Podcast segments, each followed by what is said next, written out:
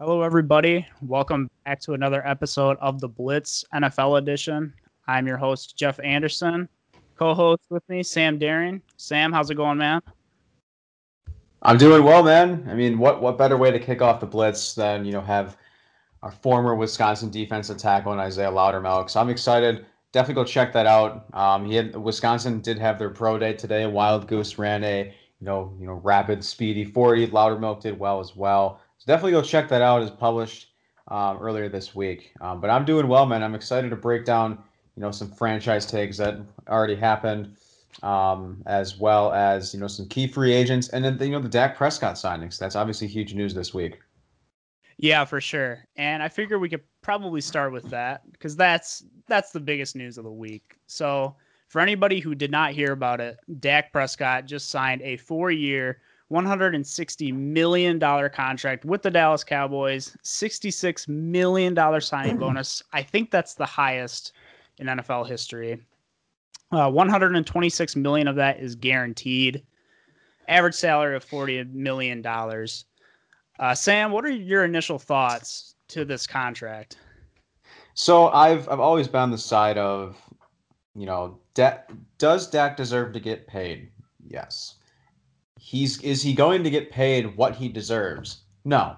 He this does not surprise me at all. Quarterbacks are hard to come by. I figured the the, the Cowboys would would not have a choice.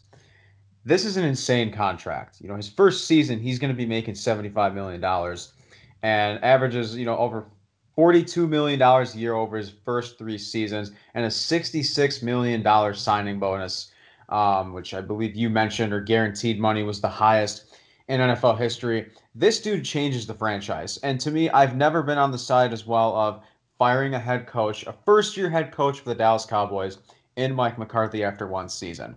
And I definitely think he's going into this season on the hot seat. Um, but you know they didn't have Dak Prescott, and Andy Dalton is a free agent. They only signed him to a one-year deal, and you know Dak Prescott got his money. Now who are we going to see traded next? I mean, this might be you know a topic of discussion now for a long time this offseason. Um, and, you know, Russell Wilson tweeted out this morning. I'm sorry I'm going off topic here, but Russell Wilson tweeted out this morning. Um, it was a Bible quote, and it basically said, time for new, be- like the old is out and the new beginning is here. So I, I mean, that's a hint to me in a lot yeah. of ways. Um, but that and from what I'm hearing, what from what I've been hearing as well, I want to say David Culley, the new Houston Texans head coach, did interview with the Texans, the Texans this morning or yesterday, and it sounds like Watson's going to get traded. I personally am not so sure Watson plays it down in football next season if he's still on the Houston Texans. But you know, going back to your point on Dak, I truly do not think the Cowboys had a choice.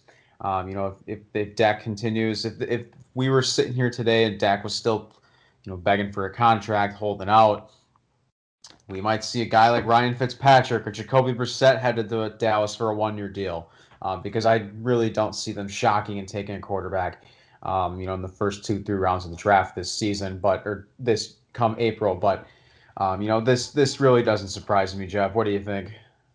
Yeah, I mean, I'm kind of in the same camp. Here's here's what I want to start off with first.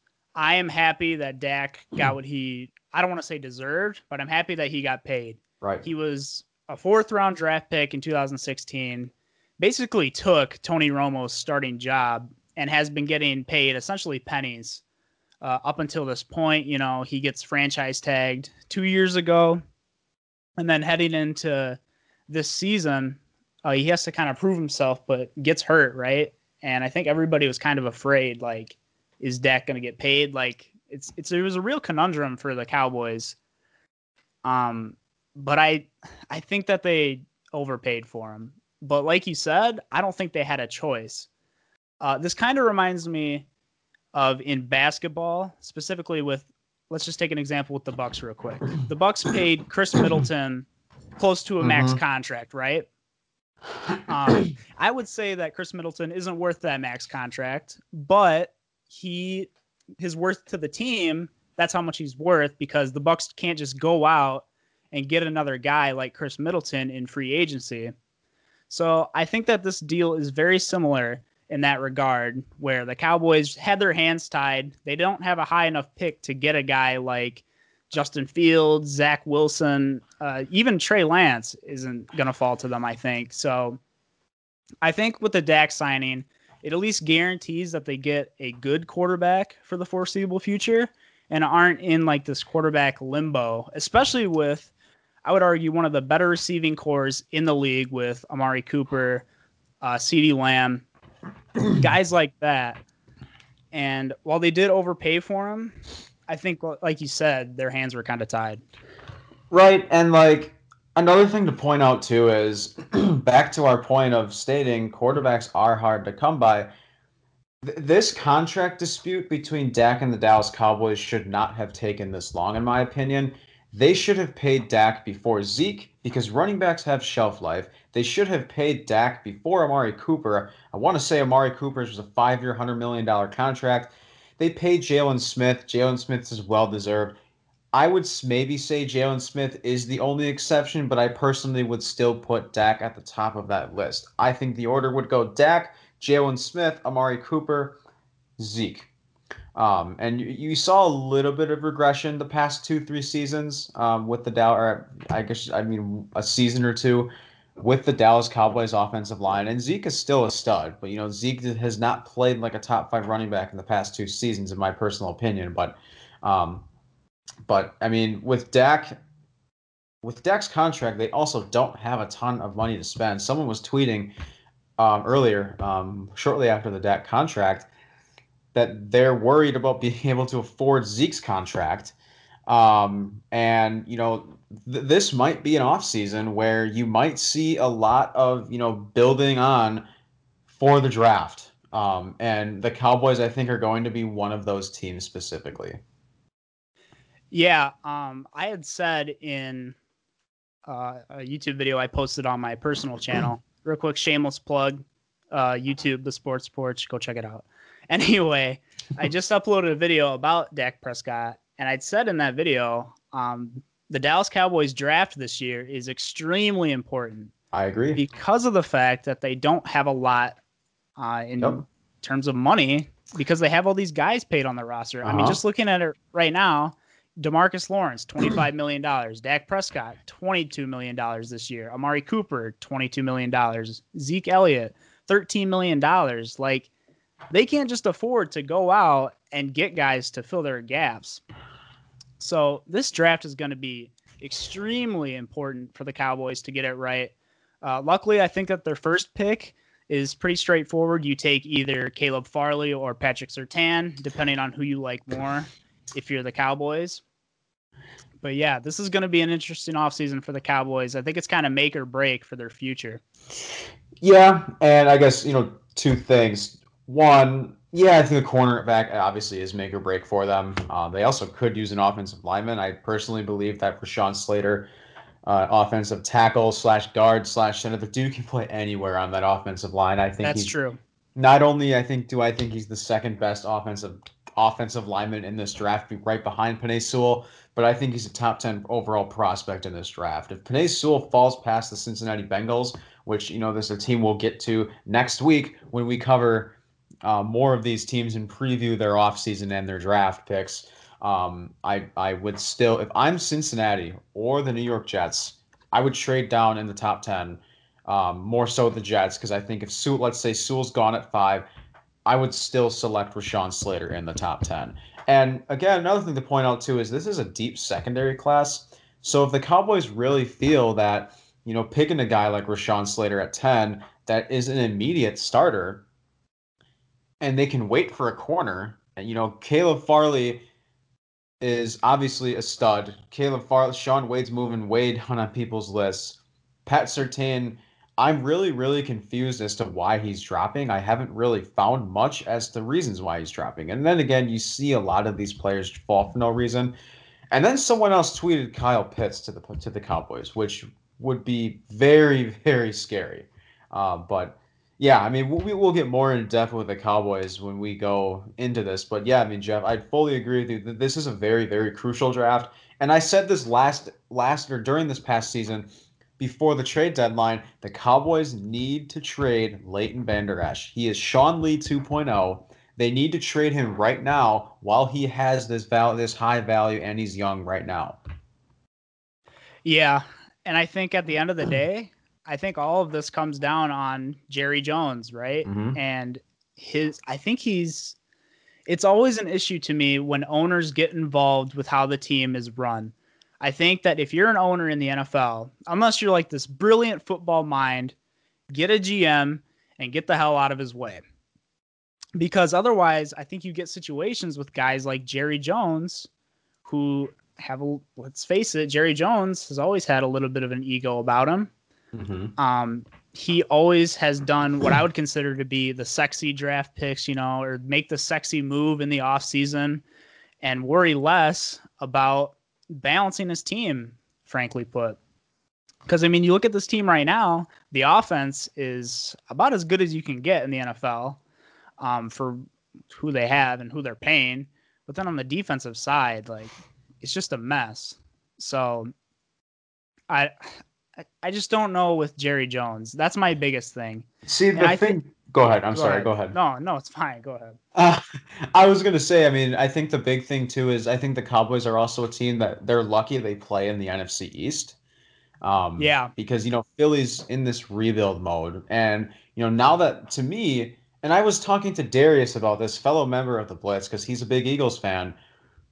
Now that Carson Wentz is gone, because you know Darius has been telling me for months and months on end now that you know if we hire Nick Sirianni, if they hire Nick Sirianni, the Philadelphia Eagles, he believes that this is to fix Carson Wentz. And now that Carson Wentz is gone, to me that doesn't like and Darius as well. That coaching staff, Nick Sirianni hire makes no sense. And then you have Jeff Lurie coming out earlier this week and saying that he is in love with Jalen Hurts and he wants the team to build around him again, I don't know how much we're going to take that seriously. Um, you know, you're you, you're still seeing tons of mocks with Mac Jones, Trey Lance, Justin Fields with the sixth overall pick, but you know the Eagles are going into rebuild mode.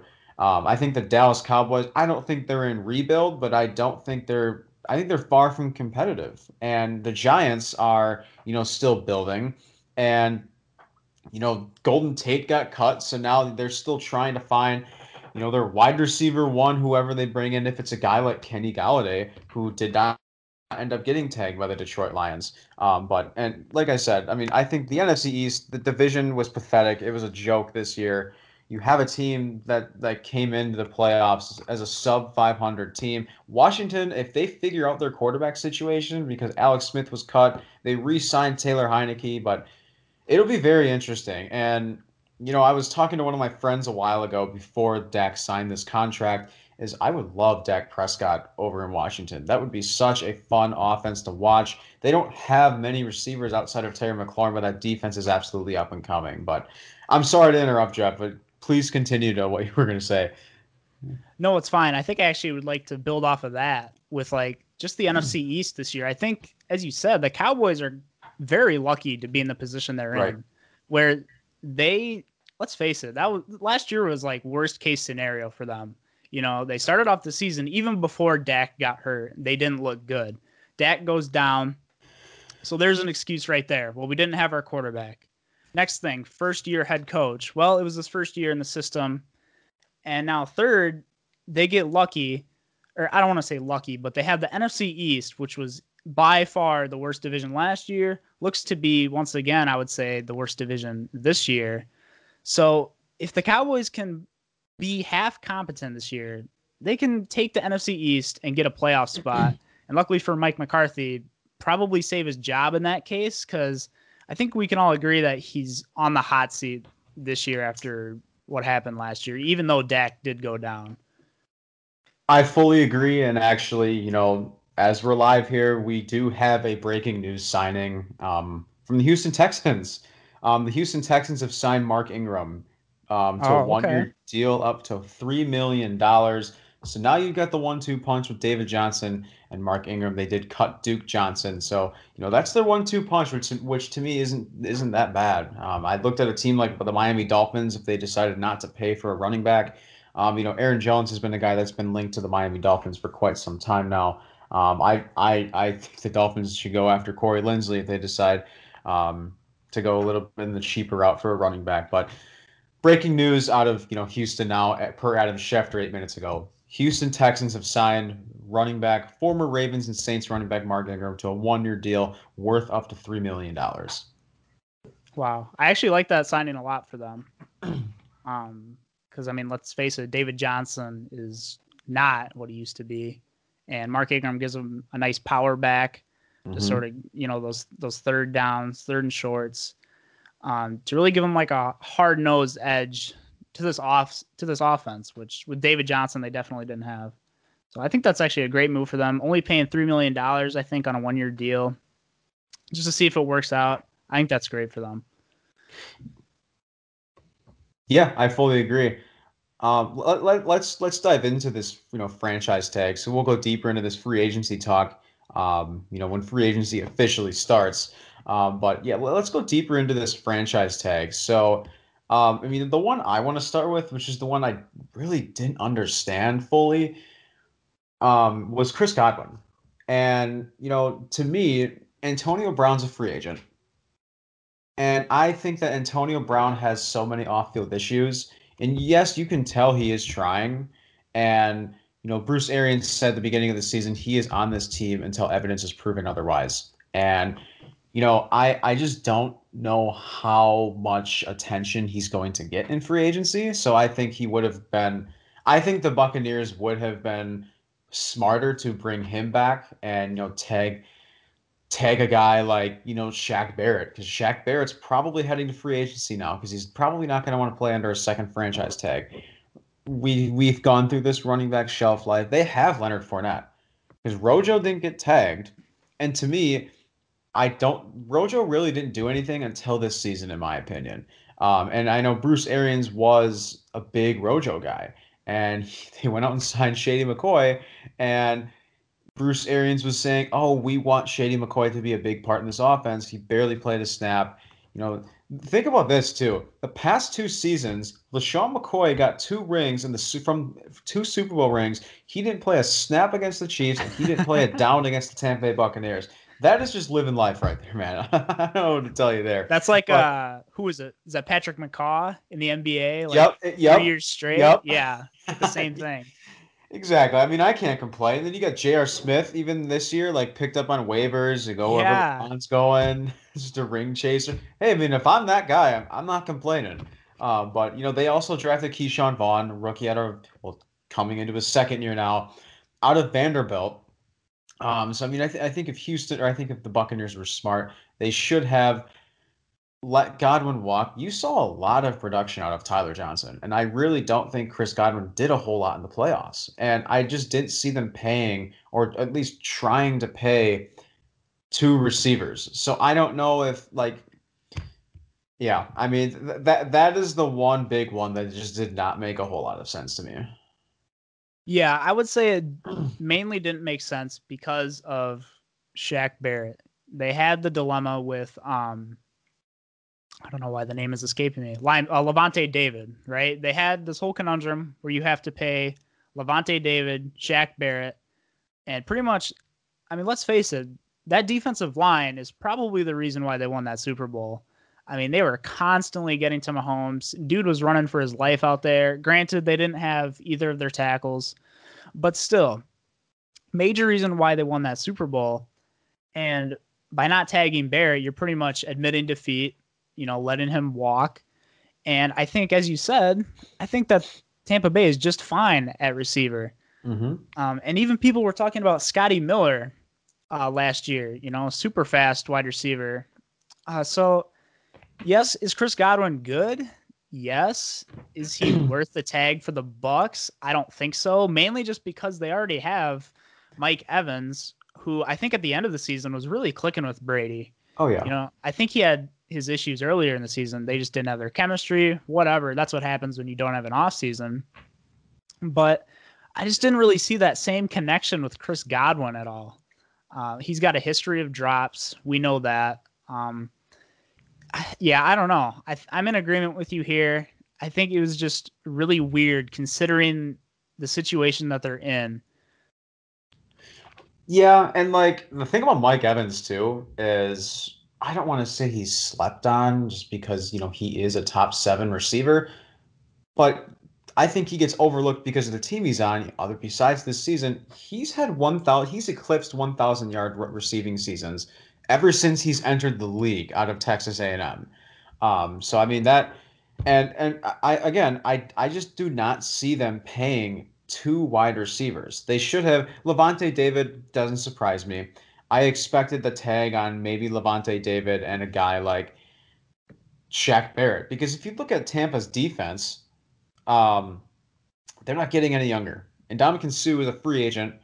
Um, will they? You know, I've seen a lot of Christian Barmore mocks, um, or even Levi Onwuzurike um, you know, big defensive tackle because they don't have a lot of defensive tackle talent. So uh, if, if Tampa drafts a D tackle, you bring in a guy like Levi Onwuzurike or Jay Tufele or even Jaylen Twyman or Tyler Shelvin in the later rounds. Why not bring back Ndamukong Suh on a minimum deal? I wouldn't give Ndamukong Suh personally any more than a minimum deal. I think he's washed. I think he's a nice depth piece.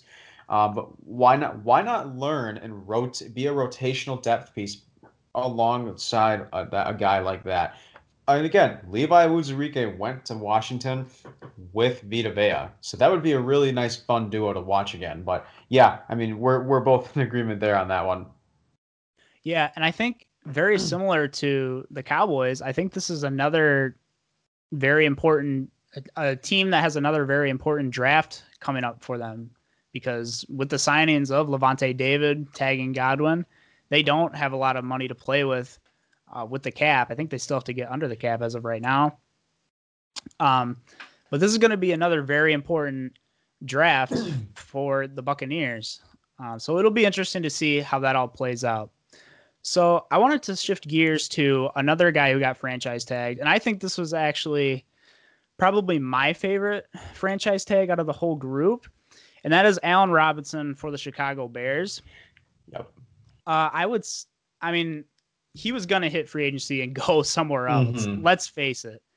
I mean, getting balls thrown to you from Mitch Trubisky for two was it two years he was there, three years? Oh yeah, man. Like uh, Allen Robinson because he got traded from Jacksonville, I believe. Yeah. Yeah. And you know he hasn't had a good quarterback ever. You could argue I mean, we don't even know what his high school quarterback was, but his his his Penn State QB was Christian Hackenberg, and then he had Blake Bortles throwing him the ball, and then he's got you know Nick Foles and Mitch Trubisky, and uh, he's still he is still a top ten wide receiver. So if you put him on a team, if if the Bears figure out their QB situation, I don't think they're getting Russell Wilson. So Bears fans, you can stop uh, getting your hopes up there, but um, because I think Trubisky's going to get a one year prove it deal and you know him and Nagy are going to hit the hay after next season. But yeah, I mean, I was a little bit surprised just because I expected A Rob to leave. But on the Bears side of things, it really doesn't surprise me at all because Anthony Miller is also up for a new deal. You cut Anthony Miller or you let Anthony Miller walk and A Rob walk, your wide receiver one is a second year wide receiver, Darnell Mooney, who showed a lot of promise but he hasn't shown enough to be a solidified premier starting one receiver or starting wide receiver. Um, but yeah, and like like you said, like this A Rob was going to hit free agency, and they were talking about contracts having a little bit of disputes in the extension talks, you know, throughout the season. So it was looking very likely that he was most likely going to head out into free agency. So to me, on the Bears side of things, it makes sense and it doesn't surprise you. It, it's the most it's the most reasonable um, tag on the Bears side. Yeah, definitely. And like you were saying with Anthony Miller, I don't think I mean, I don't think he's going to come back because no. there were a lot of, he even had a lot of issues with the Bears last year. He was very vocal um, and very verbally upset with the Bears. Looking at his body language uh, for the very few games that I saw of the Chicago Bears, because let's face it, who would torment themselves by watching the Bears last year? um, it didn't look good. And obviously, the biggest issue with the Bears is their offense. That defense, it's as with most defenses in the NFL, you only have a two or three year window with them, of which the Bears have pretty much wasted all of them. So I think that the Bears really have to focus on getting their offense right, and I think bringing back A Rob is the first step in that, in getting it right. Yeah, I fully agree. And, you know, I think the next one we're going to talk about here, because we don't need to go too in depth with a lot of with some of these, but you know, the next one I want to talk about is a little bit surprised by, but at the same time, they need a tackle, and that's Cam Robinson out of Jacksonville. Um, because the Jags do have they have two first round picks because one of them came from the Jamal Adams trade, so one of them was t- supposed to be Seattle's, and they also have the first pick of the second round from the want to say it was the Yannick trade um, from the Minnesota Vikings, and is it the Vikings? Yes, it is the Vikings. Um, so the Vik- yes, the Jets have a lot of draft capital, but the Jags have not only a ton of cap space but also a ton of draft capital. So if you have Cam Robinson as one of your offensive tackles, you draft an offensive tackle because I think this tackle class is deep, but I think it's very similar to last year where it's the, the talent is going to go away quick. And you know, we Clemson had their pro day. You look at a guy like Jackson Carman, a guy that's got a lot of upper body strength, very explosive. Um, he's quick with his feet you look at a lot of versatility in him, the guy that you that you could potentially kick into guard. And you know, the last first round tackle I remember them drafting was Jawaan Taylor out of I believe it was Florida. Um, so I mean, the Jags need help on their offensive line, and they also James Robinson had a lot of promise as an undrafted rookie. I forget where he was out of, but you have Urban Meyer coming in. It's looking very likely they're going to have Trevor Lawrence. They need to do everything possible to protect that, um, to protect the potential successor, not successor, potential, you know, franchise turnaround for Duval in Trevor Lawrence. Yeah, I totally agree. Um, this is definitely a surprising franchise tag. I think everybody can see that. Mm-hmm. But I guess when you dig a little deeper, uh, it, I kind of I like the move because I like them sort of saying with this move, hey, we're gonna have a new quarterback come in, and we don't want him to get killed. you know, like Joe Burrow last year was a prime example of that, where yeah. I mean, literally got his knee snapped in half because his line couldn't protect him. So I think if you do this, and then if you're able to draft a guy uh, in the second round with that next pick, like maybe like Samuel Cosmi if he's still there, um, even Dillon Radunz if he's still there, something like that. Um, I think that would be a great move for them to really just shore up this offensive line, keep Trevor Lawrence safe.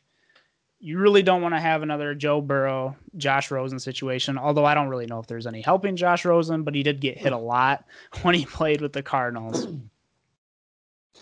Yeah, I mean, if you look at you know Cam Robinson's Pro Football Focus stats as well, um, shows a lot of reliability. Uh, you know, played 973 snaps throughout 2020. Um, tied for 19th in penalties, a lot of five penalties. Tied for 12th, uh, which is a little bit in the higher range. Um, you know, allowed five sacks throughout the season. Um, so you're seeing a lot of you know slow progression out of Cam Robinson, and if if they decide to draft an offensive tackle. And I'm glad you brought up Sam Cosmi as well because Texas also had their pro day. Um, I I have to pull up the number here because you know Sam Cosmi went off on the bench, um, and another guy that oh 36 reps on the bench today. You know Texas pro day, and I feel like I've heard a lot of you know very lopsided opinions on Sam Cosmi because I was listening to you know the first the first draft podcast um, with Mel Kiper Jr., Todd McShay, and Field Yates. And, you know, Mel Kiper Jr. was saying that, you know, Sam Cosmi, I see Sam Cosmi as a guy who also opted out during the Big 12 season this past year that, you know, potentially could have stayed back a year and improved his draft stock. And even Dillon Radunz, you know, Dillon Radunz could be a very early to mid second round pick out of North Dakota State. Showed a lot of promise in the Senior Bowl. He really, really held his own ground. Um, so I, I, like both of those names that you brought up. Sam Cosmi potentially could be a first round pick, um, but I don't believe. Oh, actually, North you know North Dakota State's pro days tomorrow, and I Denver has the ninth pick. I'm not sure why Denver, in my opinion, is going for drafting a quarterback. I I was talking to Darius about this as well. I mean, to me, Denver is they, they, they haven't banked ever since losing Peyton Manning after their Super Bowl run, they haven't quite found their draft running back. So they need to go. I think they need to go out and sign Ryan, a guy like Ryan Fitzpatrick, or if Alex Smith stays around, um, which I would be surprised, but it would be really cool to see a guy like Alex Smith be another Ryan Fitzpatrick. And you know, Chase Daniel is garnering attention from the Detroit, from other teams, from the Detroit Lions, because he has also been a quarterback that has been seen as a mentor for the younger guys. Yeah, that'll be interesting to see how Denver, how their quarterback situation plays out. Will they let it ride with Drew Lock? Will they bring in a veteran to help him out, mentor him, or if you know a guy like Trey Lance is available, do they draft him, let him sit for a couple years on the bench? Uh, it'll be interesting to see what Denver does. Uh, so going back to more franchise tag guys, another one that I got tagged, another tackle was Taylor Moton uh, from the Carolina Panthers. Uh, 26 years old. I think this was a great tag for the Panthers because mm-hmm. I do think that he would have left in free agency and gotten paid somewhere else. Just looking at Pro Football Focus, had an 81.2 on his grade this last year. Um, played just over 1,000 snaps. Uh, the dude is reliable. Uh, he's one of the young up and coming tackles in the NFL, and it's a good thing that they tagged him because uh, I think Russell Okung is probably not going to be there next year. Get a little too old, and I think that they can save some money by letting him walk or uh, cutting him, whatever his situation is there. But yeah, I think this was a great tag by Carolina. Yeah, and you know another thing to point out too is yes, he's not. This guy wasn't Taylor Moton good, but you know the Panthers at one point also had Trai Turner, and they also traded him to the Los Angeles Chargers. And now people are writing articles that you know Trai Turner, an offensive guard now with the Chargers, that's an eleven point three million dollar cap hit, and now you know he potentially as a cut candidate, trade candidate. You're seeing a lot of these tackles. Trent Williams, I believe, is up. Um, I want to say that the Niners were fielding offers. I, I, I, think he's up. I thought he had a year left. But Trent Williams was traded during the draft. Um, I want to say it was day three of the draft in 2020. But Taylor Moton to me makes a lot of sense. Um, and it's going to be interesting to see what Carolina ends up doing with their quarterback situation.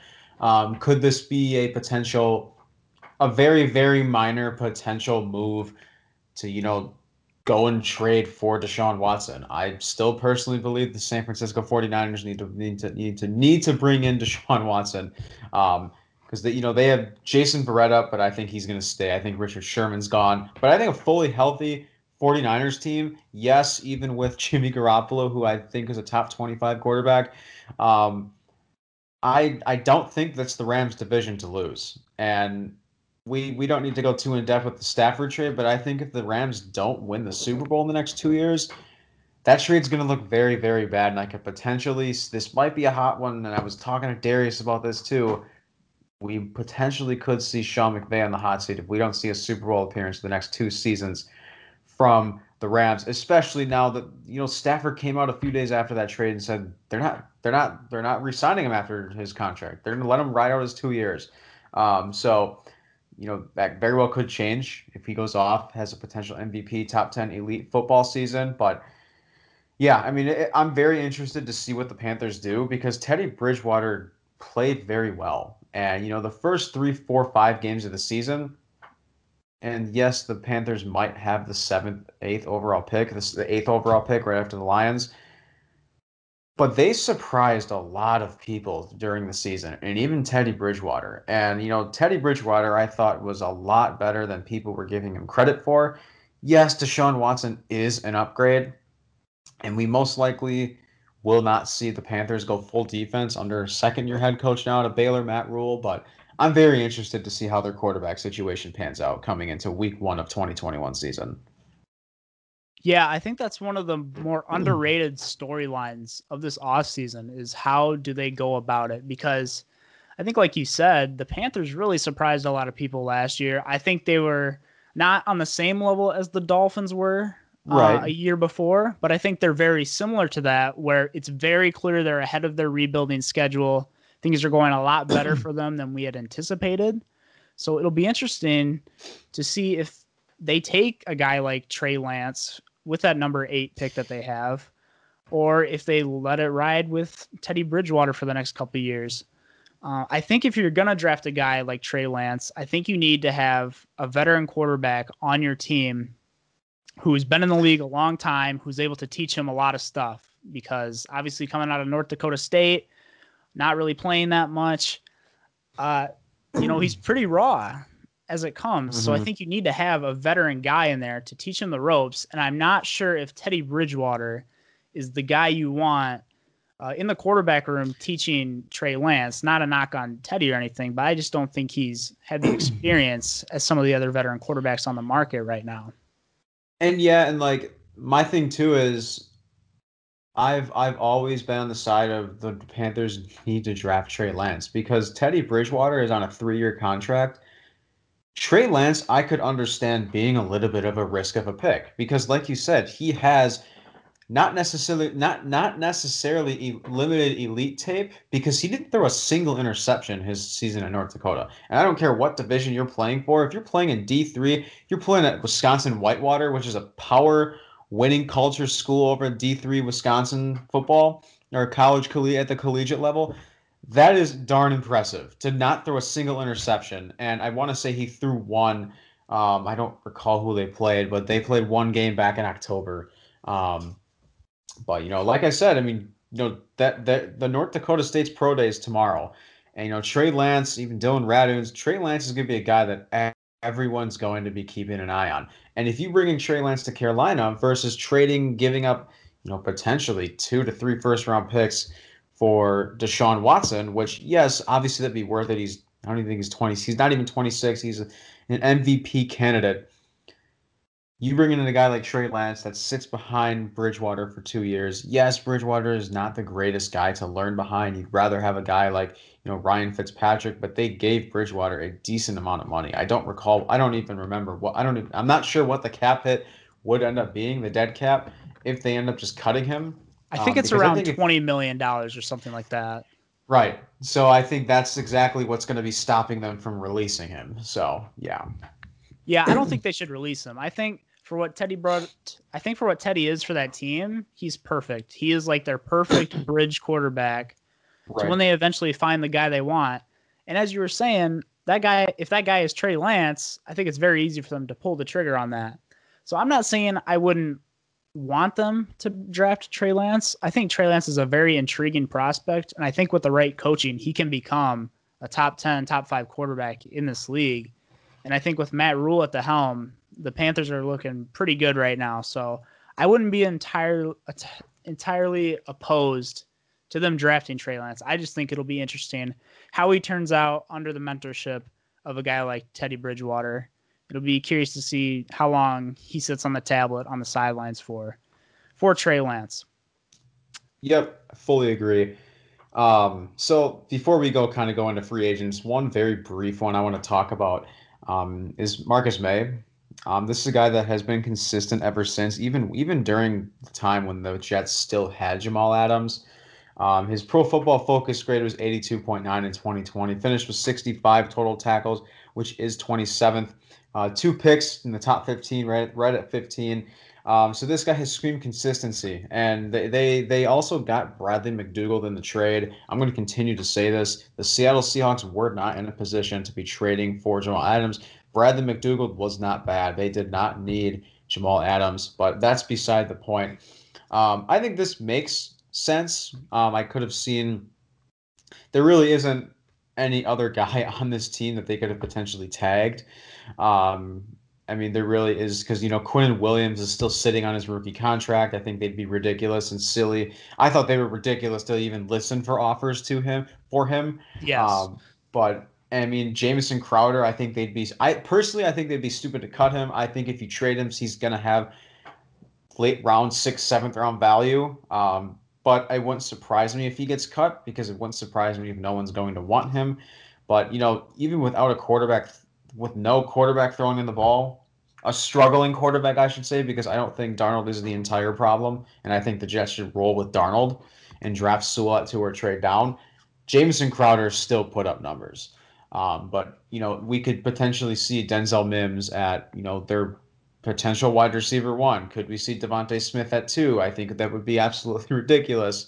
But um, Marcus Maye here, I think, makes sense as well because there, there really there's no one else. Like if you have a guy like Quinnen Williams, that if Quinnen Williams is up, I could see them moving the tag over to Quinnen Williams. But Quinnen Williams is still sitting on his rookie contract, so they're real. They're the this to me, it was it was the most it made the most sense if they were to use their franchise tag. Totally. And I think that if I think if you're a Jets fan, this is the first time in a long time you can be excited for the team because they've got a new head coach, Robert Saleh, who we we've seen at San Francisco is a defensive mastermind coming in with this defense with some nice pieces such as now uh, once again Marcus Maye, Quinnen Williams, you have CJ Mosley coming back after opting out last year. So I think that if you're a Jets fan, uh, coming into the offseason and just the draft and all the room that they have to work with, I think you got to be excited for the first time in a very long time uh, for the Jets. Yeah, I fully agree. And let's let's kind of end here on you know some key free agents. And you know the one I want to start with is Kenny Golladay. And I'm kind of surprised the Lions didn't use the tag on Kenny Golladay because very similar to our points on Allen Robinson, he probably was going to leave. And I think if the Lions were smart, they should have kept him because they don't have a wide receiver one now. I think Marvin Jones is also gone, and I don't think he's going to the Rams, but I think he's also gone. But this was a little bit surprising to me. But on Kenny Golladay's sake, I wouldn't want to be in Detroit either. I think Detroit's going to have the number two pick in 2022. Um, so they could, you know, be going after a guy. It's very, very early, but they could go after one of my favorite guys in the Pac-12, and that's Kayvon Thibodeaux out of out of Oregon. Um, he'll be a junior. He was, you know, the top recruit in his recruiting class. Unreal. Um, but back to our points on Kenny Golladay. What, what were your thoughts on that? Shocked. I honestly, I was shocked they didn't tag him. He last year when he was on the field, the Lions were just better. Frankly, he was their rock at receiver. He was their un like no questions asked, undisputed wide receiver one, and they're just letting him walk now. And I think it's very similar to Allen Robinson, where if you don't tag Robinson, what do you really have to work with? It's kind of the same thing here. You know, who's their number one guy now? Quintez Cephus from Wisconsin? Is he their wide receiver one now? Like he I guess, but he was what, a sixth round, seventh round pick something like that. He was a fifth round. Fifth um, round. He pick. had an awful right. combine. His combine was not good. Um, doesn't have. I want to say he ran a four seven at the combine. Has a ton of athleticism, but you know he he played a lot more than I thought he would have. Um, because I really didn't think he would see the field much this year, and he did. And he played a lot more than I thought of. But you know, like you said, Quintez Cephus is not a wide receiver one. And if I'm the Lions, I'm sitting at the seventh pick, and you got a guy like Jaylen Waddle on the board, I would not hesitate. And I don't think we've had this conversation yet, Jeff, but I personally think that, and th- this is, you know, continues to be a discussion until they step foot on the, on the NFL field. I would rather have Jaylen Waddle on my NFL team than DeVonta Smith. Hmm. I, you know, I think that makes sense. I can totally see the argument for Waddle over Smith you know, Waddle is your stereotypical NFL wide receiver, right? Especially with his build. Like DeVonta Smith, we've all seen a little bit on the skinnier side. People have questions about how that'll translate in the NFL. Will he get handled by these bigger, more physical corners that are coming into the league? Um, but I do think that if you're Detroit now, if Jaylen Waddle's available, if DeVonta Smith, whoever your number one wide receiver is, at that point in the draft, you have to go and get him because, like we said, Quintez Cephus, as much as we love him because we're Wisconsin guys, we love Quintez. Yeah. He's he's not a wide receiver one. Yeah, and you know I think very similar to the Eagles, and because the Eagles don't have a true linebacker, the Eagles I think if they got Smith and Chase, I absolutely think they need to take Ja'Marr Chase. But I'm looking at two players for the Detroit Lions. Potentially three because DeVonta Smith wouldn't be a bad option either. I'm looking at Micah Parsons as well. Um, and you know, Micah Parsons has been a guy that has been dropping for the for quite some time now, past few weeks now, because of his off-field character issues. I want to say has had to do with a little bit of his maturity. Um, but Micah Parsons is arguably, in my opinion, the top five, the top seven prospect in this draft. Um, and if he falls out of the top 10, I'd be surprised. Uh, but if people view that as character issues, I would understand that a little bit more than a guy like Pat Surtain. If Pat, to me, Pat Surtain as well, top 10 prospect easily, in my opinion. If Pat Surtain falls outside of the top 10, I, um, unless for the reasoning of so we see so many trades in the top 10, like two or three for quarterbacks, I will be shocked. I will be very shocked. But, you know, is Detroit going to decide to go with their eighth pick? Uh, excuse me, seventh pick, or is it? Is it seven or eight? I don't recall. I think it's eight. Um, are they going to decide to you know build on it with a receiver? Are they going to start their draft and their offseason with a receiver, or are they going to start on the opposite side of the ball because their defense was more of a problem than their offense? And they had a defensive minded coach in Matt Patricia for the past two, three seasons, who is now back on the Patriots coaching staff. So to me, I also think Micah Parsons would make a lot of sense in Detroit. Yeah, totally. They for sure need the help on defense. Uh, we'll see how it goes. If they can get some kneecap biters in the building, right, to sort of get behind uh, Dan Campbell's uh, mindset. And I think that's another thing too, is from the attitude of Dan Campbell. He's obviously a guy who is looking for tough, you know, hard nosed football players. So it'll be curious to see if he drafts a guy uh, like where he goes with that pick or where the GM goes with that pick. So, one, oh, go ahead. Go ahead. I was going to say, I got one thing to say for you, to you, Jeff. Dan Campbell is Adam Gase 2.0, but continue. Oh, okay. You're gonna make a lot of Lions fans mad with that one because they really like Dan Campbell right now. Yeah, well, because that, that's what the, I've seen from Lions fans. We're we're gonna break knees. I know a lot of Lions fans also wanted Robert Saleh as well, but continue. Yeah, yeah totally. So moving on to the next key free agent. Um, I think this guy has had a lot of discussion around him, and that is running back, former Packers running back Aaron Jones. He had 3,000 yards last season, 30 touchdowns, or last two seasons, pardon me. Um, really, it was very interesting last year in the draft. We saw the Packers take A.J. Dillon, and everybody kind of scratched their head like, what?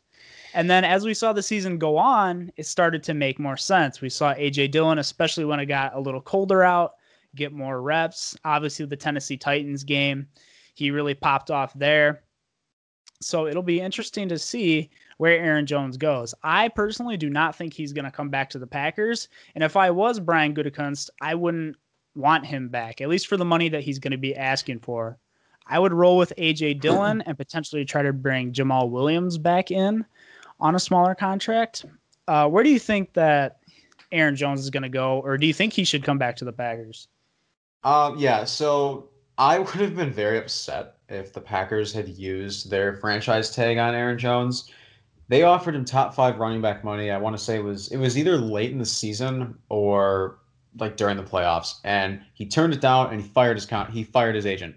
Jamaal Williams had the same agent as Aaron Jones, also fired his agent, and Jamaal Williams wants to be on the Packers long term. Some people are saying, "Oh, this is like this. This is ridiculous. Um, this is a dumb move." Other people are saying, um, it was the right move. I personally think they should have tagged Corey Linsley. Um, I'm, I'm, I'm very surprised to see that.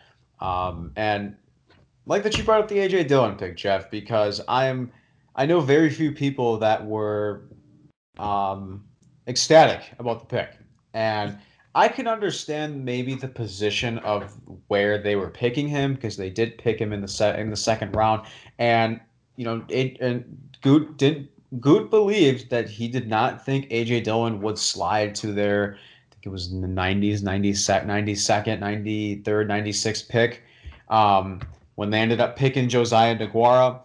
Um, but it makes a lot of sense because you're sitting in this position right now. Aren't like every Packer fan is probably really glad. I know I am still to this day that we have AJ Dillon. Otherwise, we wouldn't be sitting in this situation um, but however, with the 29th overall pick, I would not, be I would not complain with Mr. Travis Etienne, uh, my running back one. Um, I can understand where that be a little bit of a reach, but I personally believe that a cornerback and a linebacker, because I think they need to go back and watch the Super Bowl and realize that Devin White, um, linebackers truly matter. Devin White has all pro talent written all over him, but I like the Dolphins fit. You're seeing a lot of Dolphins rumors. Um, I also like the Jets fit. Um, and because the Jets, he's going to go where the money is. And it, it explains, it makes a lot of sense why we're seeing, you know, the Dolphins and potentially the Jets. I've seen a lot. I think we've seen a lot more rumors of the Dolphins come up.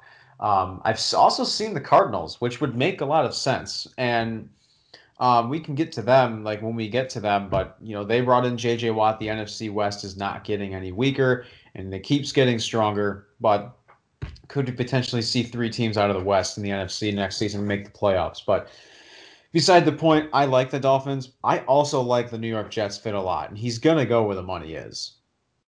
Yeah, I think that's apparent because, like you said, he was offered top five running back money and declined it. So I think that's very telling of what he thinks that he is worth.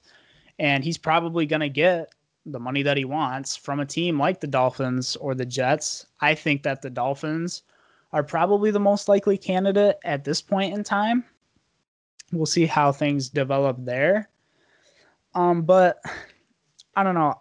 How do you feel about paying running backs? Because I have never been the biggest proponent of paying your running backs big time money. Yeah, and like I said, you know, the shelf life of running backs has averaged out averaged out to about three, four seasons. And I fully agree that I think the Packers should keep Jamaal Williams, but I would not be opposed to letting both walk. Um, and you know, Jamaal Williams the past season has developed into an all-around back. He might not be this Jamaal Williams speed and shifty guy, but he has developed into an all-around back. And you look at AJ Dillon, he wasn't utilized a ton in the passing game at Boston College, but that's because you don't see a lot of the you didn't see a ton of the pat like of involvement in the passing game from those Boston College running backs.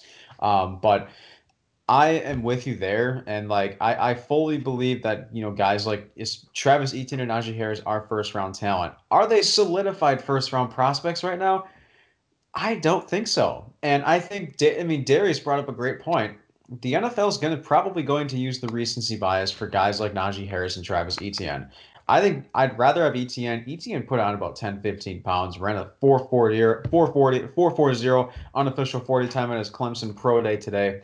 Um, and you know he was utilized more in the passing game than he ever has been, so that could have been a big factor, factoring reason why he ended up surprisingly going back to Clemson. Because I still believe he would have been the best back in the 2020 class. Yes, better than Jonathan Taylor, but I wouldn't be shocked at all if Najee Harris is the first back off the board in April um, over Etienne because Etienne didn't have the best season, had a little bit of fumble issues midway through the season, but I'm with you there, Jeff. Um, I don't believe in paying running backs. You're seeing Alvin Kamara got paid.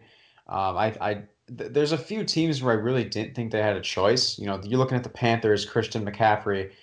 You're now looking at the the New Orleans Saints paid Alvin Kamara, and you know the their biggest dead cap hit right now is Michael Thomas. I believe it's at 18, 18 million dollars. I had seen that earlier today. Um, and there was one more I was thinking of. Oh, it was Dalvin Cook.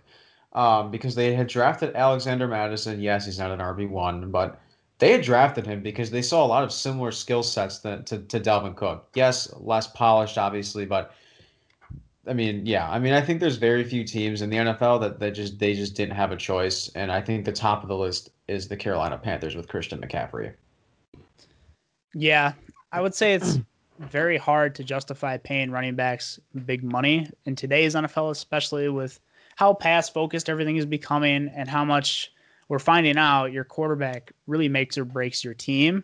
Uh, CC Chicago Bears. Um, but here's the one thing I will say in defense of Aaron Jones. We've seen he's very good in the passing game, so he can be utilized as, you know, an all around runner. Maybe he's not as powerful as you would like, but he's a smaller guy, so it makes sense. Also, he's only 26 years old. Um, we usually see with running backs 29, especially I think you're at age 30, especially. I remember watching a video where like the statistics between age 29 and age 30 ba- 30 backs, it like completely drops off a cliff. So if you can get Aaron Jones, this young running back, who can really help you out in the passing game, I think I can see teams justifying paying the price tag for a guy like Aaron Jones. Right, and um, I think it's going to be obvious. I think wherever team he signs, I definitely feel like, seeing as the Packers did offer him top five running back money, it's not going to be too surprising the team wherever team he goes to. But yeah, yeah, for sure. All right, I think we could probably cover one more guy if you had anyone else in mind.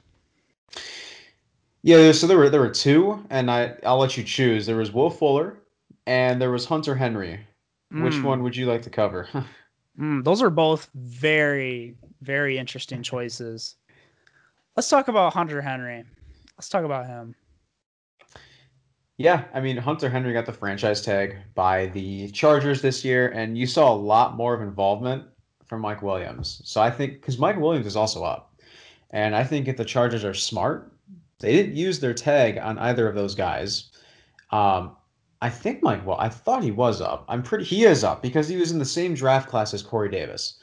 He is up, and I think if the Chargers are smart, I think they keep Mike Williams um, because you saw a lot of connection with Mike Williams and Justin Herbert um, over in LA. But Hunter Henry played under the franchise tag, was still good, didn't do a ton. Um, I'm looking at a team like the Jacksonville Jaguars um, because I, I I don't see them. They have the first pick. They're going Trevor Lawrence, and they their their next picks in the 20s. Um, I, I don't see Kyle Pitts being available unless you have a guy like Kyle Pitts, or you decide with the 33rd pick, um, the second round of the draft, day two, you go after a Penn State guy like Pat Fryer with a versatile guy that can be a weapon for you, as well as a guy in your backfield um, as a playmaker. But I really think that they need to go. They should go after Hunter Henry, um, Hunter Henry, or even a guy like Jonnu Smith, which I was a little bit surprised about that we didn't see a lot of contract talks between him and the Titans. But I like Hunter Henry a lot on the Jaguars. Yeah, I think that makes a lot of sense. And as you were saying with the Chargers, you know, Mike Williams was awesome for them last year. He was really that deep threat guy uh, I don't remember what game it was, but I remember Justin Herbert throwing up this ball to him on a nine route and just going up and getting it. He is the perfect complement there for Keenan Allen. You know, Keenan Allen's, you know, working the inside, a lot of slants, things of that nature. Uh, Mike Williams is your go deep guy. And I think it was hard for them to justify bringing back Henry. You know, he was good, but uh, he also, I think he sat out a couple of games last year because I think he did get hurt some more. Yep. So I think it's going to be interesting to see what team is going to look at him because he's only 26 years old. Uh, what teams are going to be like, okay, let's take a chance on this guy because he's going to want big money. I mean, that's been made apparent from last year when he got tagged as well. So it's, I think that the Jaguars are a good spot, but I'm honest, it's hard to find a good place for him where the amount of money that he's going to want is going to be validated or worth that big contract. And I'm glad we talked about tight ends. We, we don't need to go into any of the other ones, but I'm glad we talked about tight ends and picked Hunter Henry because this offseason, it's going to be very interesting to see the amount of tight end moves because you're seeing Dallas Goedert. He's turned into the number one guy. Zach Ertz is a regressing tight end, but he's going to have some sort of trade value to him. It's looking very likely Zach Zach Ertz will be out of Philly. You look at Jonnu Smith. You look at Kyle Rudolph, who's been linked to the Cleveland Browns to reunite with Kevin Stefanski. Um, he wants to play for the Patriots. Um, I feel like I'm missing one more. Evan Engram. Evan Engram, I definitely feel like the guy. That's a guy whose value I think has plummeted a little bit because it's a guy that has struggled to stay healthy. So I'm very I'm very intrigued to see where these tight ends end up in free agency and trades because Zach Ertz has to be traded. Yeah, there's a lot of tight ends that are going to be on the move, uh, like you said, um, and I feel like teams are starting to sort of value the tight end again a little bit. We're obviously seeing a lot of spread offenses now. in the NFL, but you're seeing guys like George Kittle, especially, you know, these big time blocking, gonna go hit you in the mouth sort of tight ends. I think that the sort of blocking tight end is coming back into style a little bit. Uh, it's not fully there. You obviously want a guy like if you can get a guy like Travis Kelce, I think you'll be okay with that. Or even a guy like Kyle Pitts, who isn't your ordinary tight end. Some people have even gone as far to call him just a large wide receiver in this class, but it'll be interesting to see what happens with the tight ends in this offseason. And another one too. I'm just going to throw this name out there because he might not be back in Green Bay. He's a restricted guy, and that's Robert Tonyan. So yeah. lots of intriguing names, and you know he's going to have a lot of value to him coming into the offseason if he's not back in Green Bay. Yeah, he was a sneaky guy. Uh, he ran under a lot of people's radars because I expected uh, Jace Sternberger to do something this year. That didn't really happen. um, but yeah, I think Robert Tonyan is a guy the Packers should look into bringing back if they can get him for the right price because they're obviously dealing with salary cap issues of their own. I agree, and they have both him and Lazard as restricted. I thought that they were going to end up bringing both, but I pers- I would let Lazard walk and keep Tonyan because this is the last point I wanted to bring up before we kind of end wrap things up here. Is it, other besides the quarterback position, I arguably think that the, the, the tight end position is probably one of, if not the hardest positions to learn in the NFL because outside of guys like Gronk at the time, George Kittle.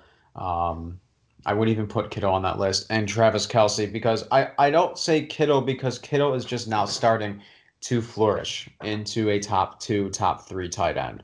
Um, and now you're starting to see more tight ends really flourish onto their team's offense, guys like Mark Andrews and guys like Darren Waller. Um, so, but yeah, that's just the last point I wanted to bring up here. Yeah, totally. Uh, it's it seems like tight ends are kind of at a premium right now in the NFL a little bit, at least for what teams are looking for. So it's going to be very interesting free agency this year for sure. Uh, I think that's going to do it for this episode of The Blitz. Thank you all for tuning in and listening. You can find all the socials in the description down below. Uh, what do we got planned for next episode, Sam? So next week we're going to be covering, you know, previewing the offseason um, of you know all 32 NFL teams leading up to the draft. So um, we're going to be starting off with, you know, haven't decided if we're going to, you know, kind of go division by division or even you know the first round draft order kind of starting very very briefly with the first 10 teams of the nfl um, of the nfl draft that are picking. So very excited to see they're very excited to break down that one. Yeah it should be a fun episode for sure. Uh, once again sam Dehring co-host. My name is jeff anderson. Thank you all so much for tuning in. We will see you on the next episode